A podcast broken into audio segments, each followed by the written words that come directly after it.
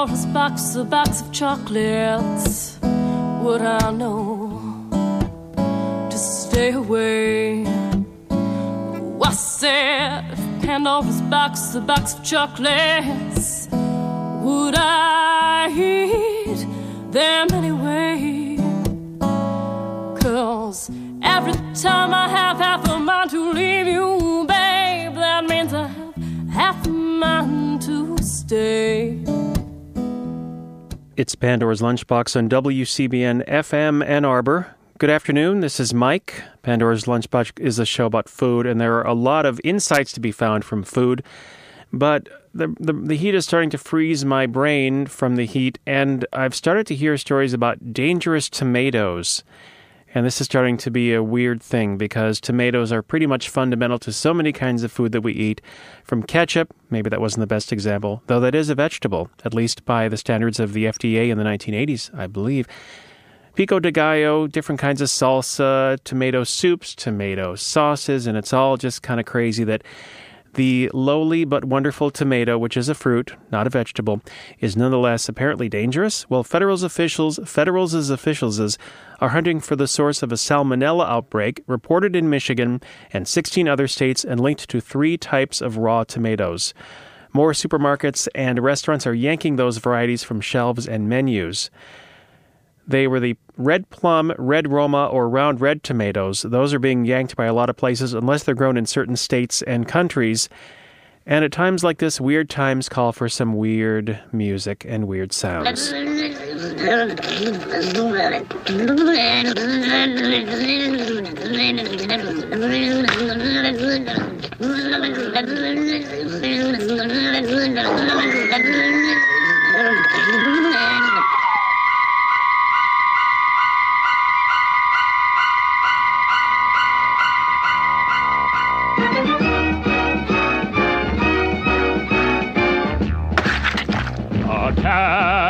of the killer tomatoes! Attack of the killer tomatoes! They'll beat you, bash you, squish you, mash you, chew you up for brunch, and finish you off for dinner or lunch. They're marching down the halls, they're crawling up the walls. They're gooey, gushy, squishy, mushy, rotten to the core. They're standing outside your door. Remember Herbert Farbage while taking out his garbage. He turned around and he did see tomatoes hiding in his tree. Now he's just a memory. I know I'm going to miss her. A tomato ate my sister. Sacramento fell today. They're marching into San Jose. Tomatoes are on their way. Mayor is on vacation. The governor's fled the nation. The police have gone on strike today. The National Guard has run away. Tomatoes will have their day. Attack of the killer tomatoes. Attack of the killer tomatoes. They'll beat you, bash you, squish you, mash you, chew you up for brunch, and finish you off for dinner or lunch. Munch, munch, or lunch, munch, munch, dinner or lunch.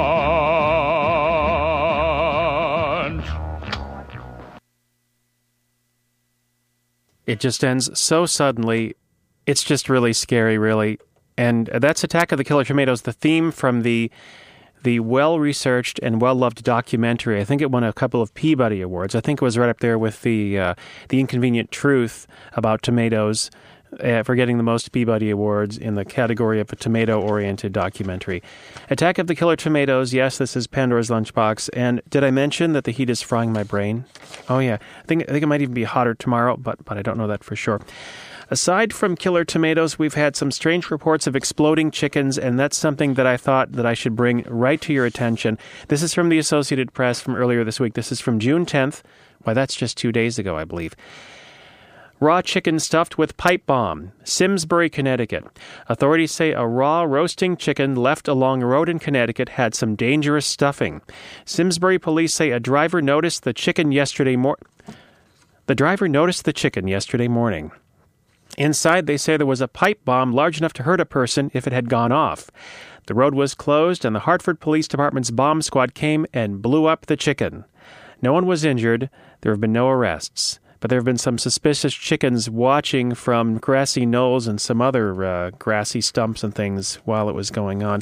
Exploding chickens, and I thought to myself, I wonder if I can find anything more about this. And you know what? Actually, I, I did. I did make sure to find it. And there is a whole page on Wikipedia headlined Exploding Chicken. says here, there are many references in popular culture to exploding chicken phenomena. I don't know if I was aware of that or if I am right now. Most of them humorous and unsubstantiated.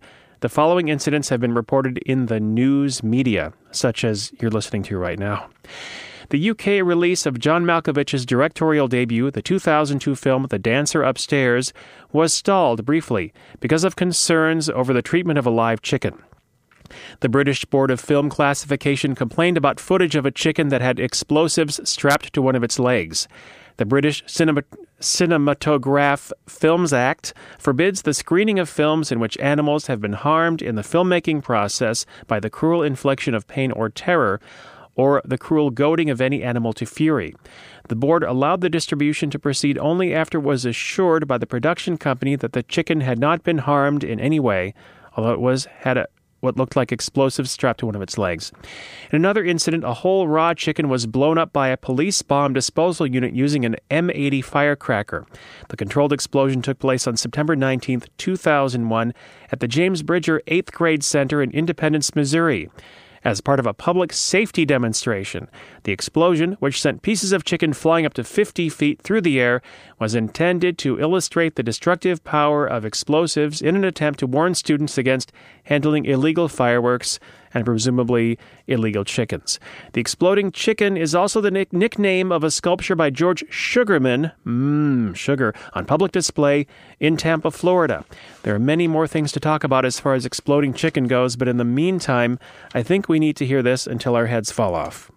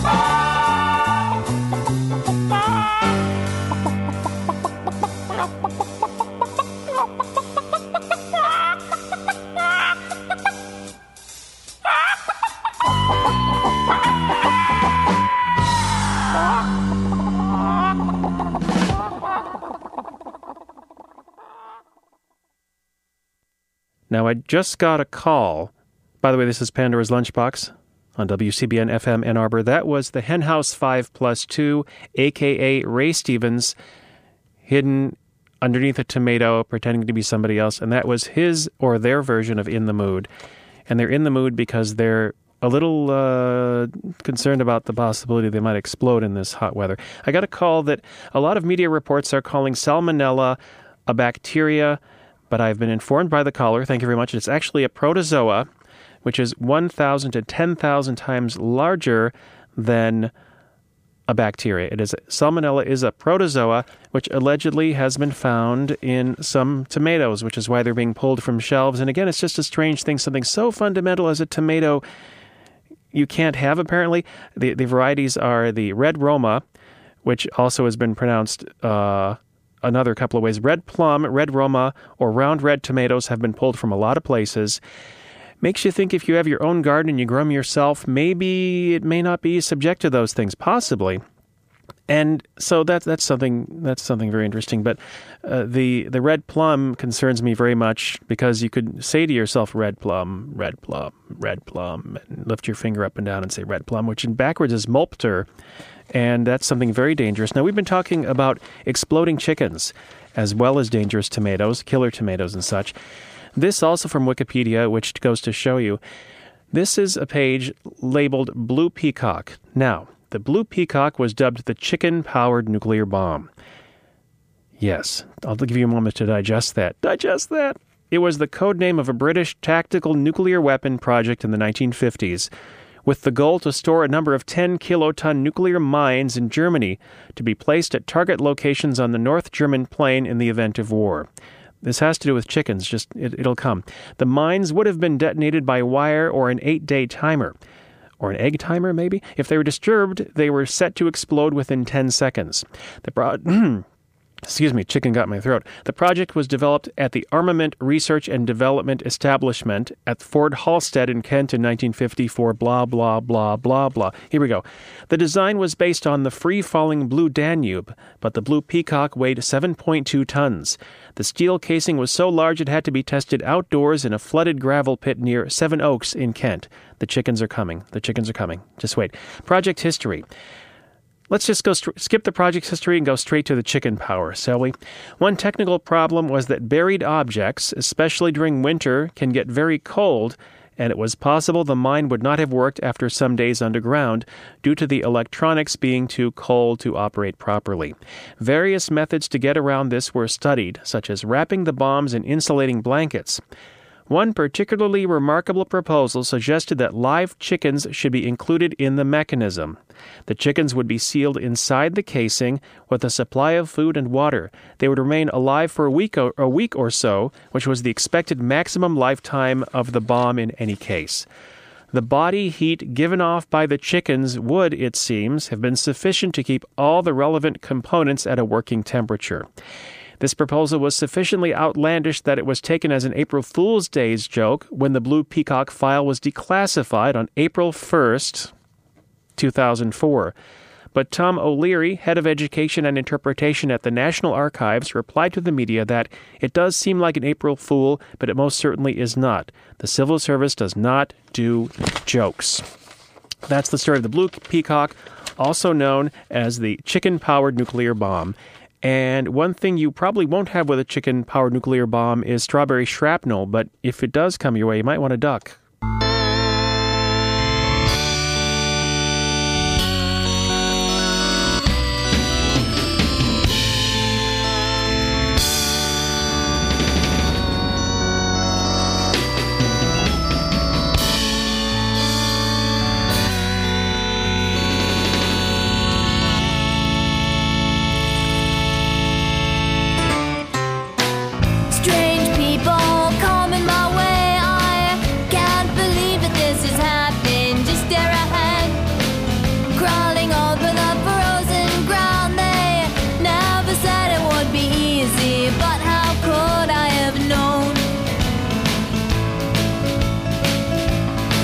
Oh,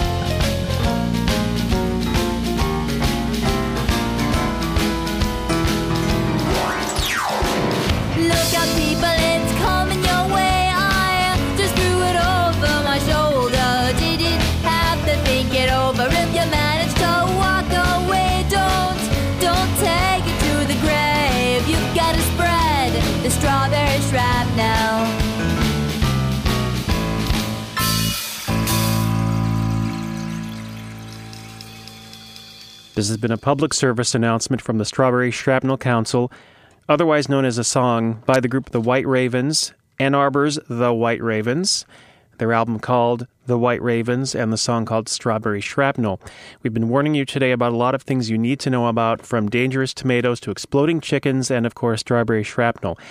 Also, if you go to the art gallery known as the Contemporary Art Institute of Detroit, known as CAID, you might want to know that there was a raid at CAID. Sadly, they have late night dance parties every month, but the Detroit police raided the place on charges that people were buying beers after hours.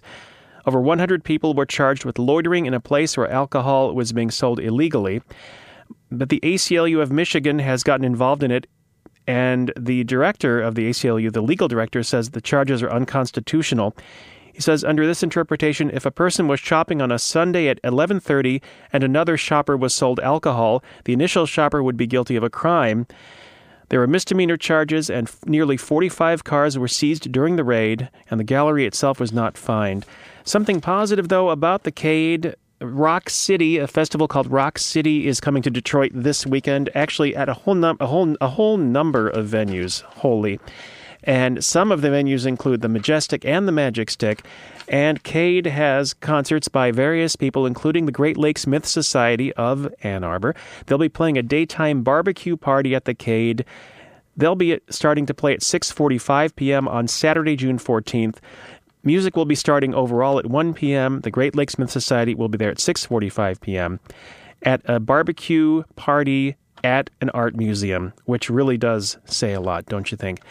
Well, couldn't you go for some salmon, Ella? Things have come to a pretty pass. Our romance is growing flat. For you like this and the other, while I go for this and that. Goodness knows what the end will be. Oh, I don't know where I'm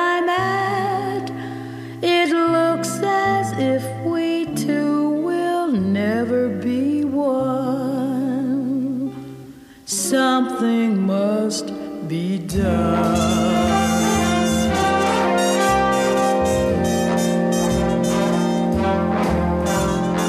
You say either, and I say either. You say neither, and I say neither. Either, either, neither, neither. Let's call potato, and I like potato. You like tomato, and I like tomato. Potato, potato, tomato, tomato. Let's call the whole thing off.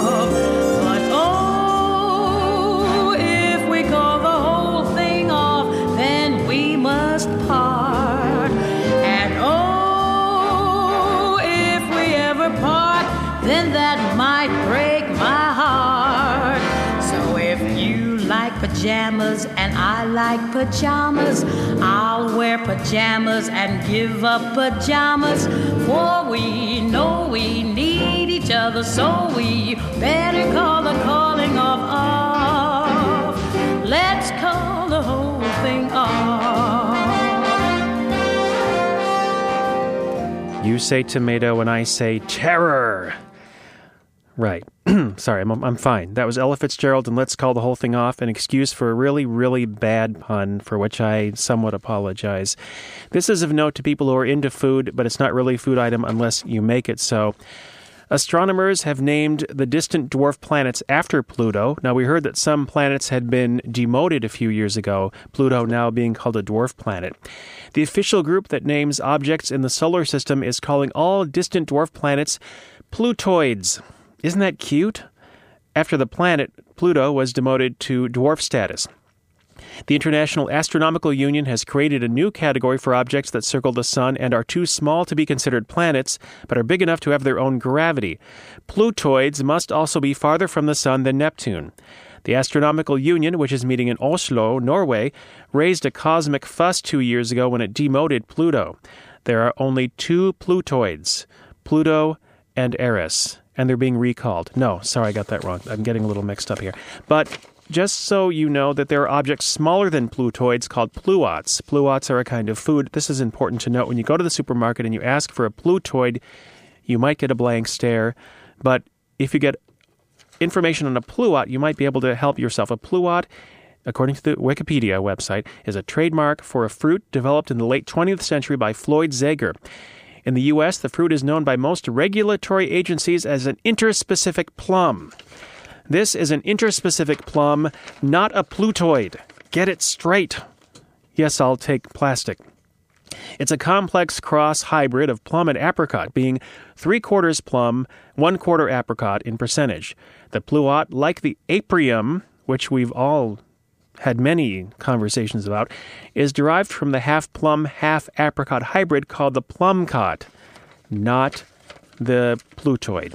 Just to get that straight, folks, there are only two Plutoids, Pluto and Eris, but there are many kinds of pluots, including the Flavorosa. Very sweet, medium sized, flat, round, dark purple fruit with red flesh. Available end of May through first weeks of June, so this is your chance to get the Flavorosa. The tropical plumana, oh my god, Tropical punch flavor, medium sized, red over greenish yellow background with yellow flesh. Available middle of June and the subject of many poems. Early dapple, good flavor. Media, it's good to know that it has good flavor. Medium sized, mottled green over red skin with pink flesh. Available mid June. And perhaps my favorite, the Flavor Queen. Medium size, sweet flavor, light green to yellow skin, yellow juicy flesh. Available the end of July, the 1st of August which reminds me of exploding chickens. We've been talking about that all hour, even though it's only a half hour show. And this is a recipe. This is a, a, a article from AJC.com. I don't know what the oh the Atlanta Journal Constitution. At least five readers of Southern Living who tried the icebox dinner roll recipe in the current issue were injured by bubbling fat. Oh my God. The publication hastily printed a correction on its website, sent emails to readers, and recalled recalls again, recalled copies of the magazine from the newsstand. For readers of the Denver Post, the incident called to mind the exploding chicken episode of 1982 which has been declassified recently. Apparently, a recipe for apricot brandy chicken, published in the newspaper's Sunday magazine, blew the doors off at least two ovens in the Denver area. Though the blame eventually settled on cooks who had a heavy hand with the brandy, Branley is the proper pronunciation. The recipe became famous and sparked an informal naming contest at the newspaper, where scribes dubbed the dish Chicken Cacciatora Tora Tora. Most food editors bite their tongues when they see a rival print uh, rival print a mistake because cooking can be a dangerous art and recipes often go awry. The Atlanta Journal Constitution, in fact, ran a recipe for Hawaiian fruit salad in 2002 that recommended boiling an unopened can of condensed milk. The newspaper ran a correction later, pointing out that the can might explode. People still boil unopened cans of condensed milk, a popular way to caramelize the contents, and the technique was included in a recipe for silky caramel slices printing, printed in a 1977 Random House cookbook called Women's Day Crockery Cuisine. When a can exploded during a belated test, Random House recalled several thousand copies of the book, though 10,000 had already been sold. But the book is still available on the following Plutoids Pluto and Eris. This is Pandora's Lunchbox. I've been Mike for at least a half hour, and there's not much that can be done about that. But we're going to wrap up by talking about the statewide garlic mustard challenge. Uh, this is from the Land Conservancy of West Michigan. The invasive garlic mustard plant threatens the abundant wildflowers and diverse forest ecosystem of Michigan. Garlic mustard stands out with its ability to overwhelm natural habitats. In only a few years, garlic mustard can take over an area, affecting not only wildflowers but tree growth and the animals that depend on the natural growth. This spring, the Michigan Stewardship Network launched the Garlic Mustard Challenge with the goal of removing 100,000 pounds of garlic mustard by June 15, 2008. The state is divided into five stewardship clusters that engaged in friendly competition to see who could pull the most garlic mustard. The cluster that pulled the most will be awarded the Stewardship Network's Golden Hot Dog Award. Official results will be posted on June 15th, but the West Michigan Stewardship Cluster is poised to take home the prize. As of May 30th, the West Michigan Cluster pulled 24,398 pounds of garlic mustard, nearly 10,000 pounds more than the nearest competitor. Results of the total pounds of garlic mustard pulled can be found at stewardshipnetwork.org. This has been this has been a public service announcement. Yes, Art Balwolf. Arwolf. Hi, I'm sorry. Um, can that be eaten, that garlic mustard? This is something we'll have to wait for another show to find out. Yeah, I, I have not done the research. I'm afraid to say. I'm afraid that it will explode. Don't be afraid. I'm, I'm, I will not be afraid. Arulf is here to help us face the music that will happen in just a moment. I've been Mike for at least half hour, for as long as I can count. So look out for exploding chickens, dangerous pota- tomatoes, tomatoes that are tomatoes, and potatoes that are potatoes, plutoids hurtling in your direction, and pluots that ask you whether or not you've ever put an M80 in a chicken. These are all important pieces of information that you can go home and digest. Um, and I'll be I'll be Mike. I'll be here next week with probably something a little bit more coherent. In the meantime, we're going to go out with this song from Cannon's Jug Stompers. And if you were through the last half hour, you might feel a lot like this, and perhaps you already do. This is the Tired Chicken Blues on WCBN FM Ann Arbor.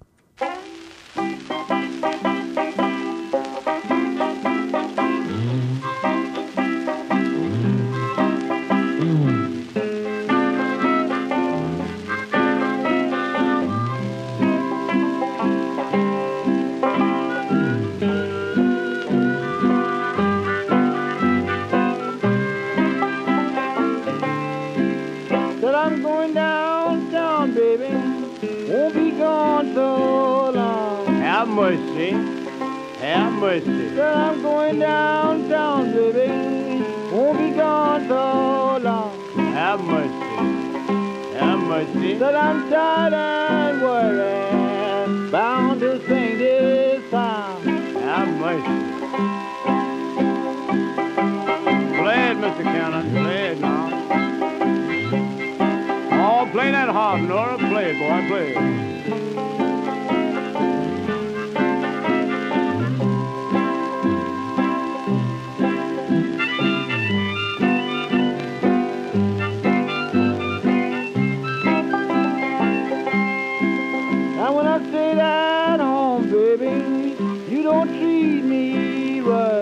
Have mercy. Have mercy. When I stayed at home, baby, you don't treat me right. Oh, have mercy. Have mercy. The best time I have, baby, when you dial my side. Have mercy. Play that harp, Mr. Noah. Play it, play it, play it. Get right on that joke now, Joe. Oh, have mercy.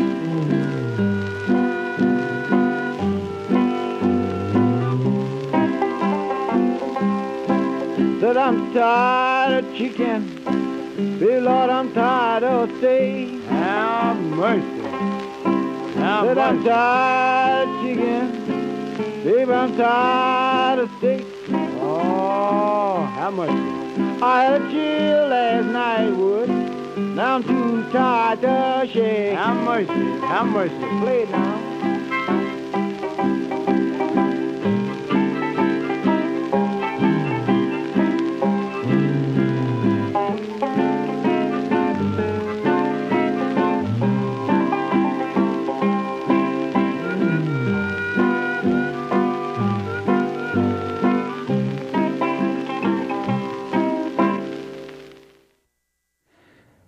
7 o'clock. This is WCBN FM Ann Arbor, 88.3 megahertz. We're experimental radio from the University of Michigan, run by students with lots and lots of community involvement.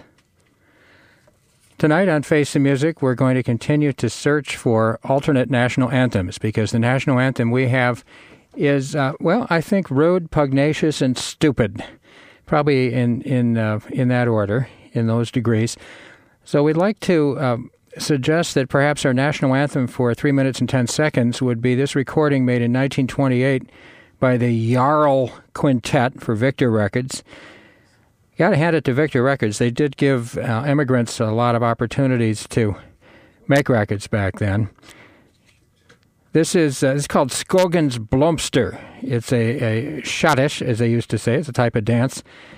It translates as forest flowers, which makes this some kind of a strange link to Charles Lloyd, uh, which really makes it our national anthem. I think our national anthem needs to be Hunky Dory, since uh, nothing is anymore. I guess, right? Oh, I'm I'm. Uh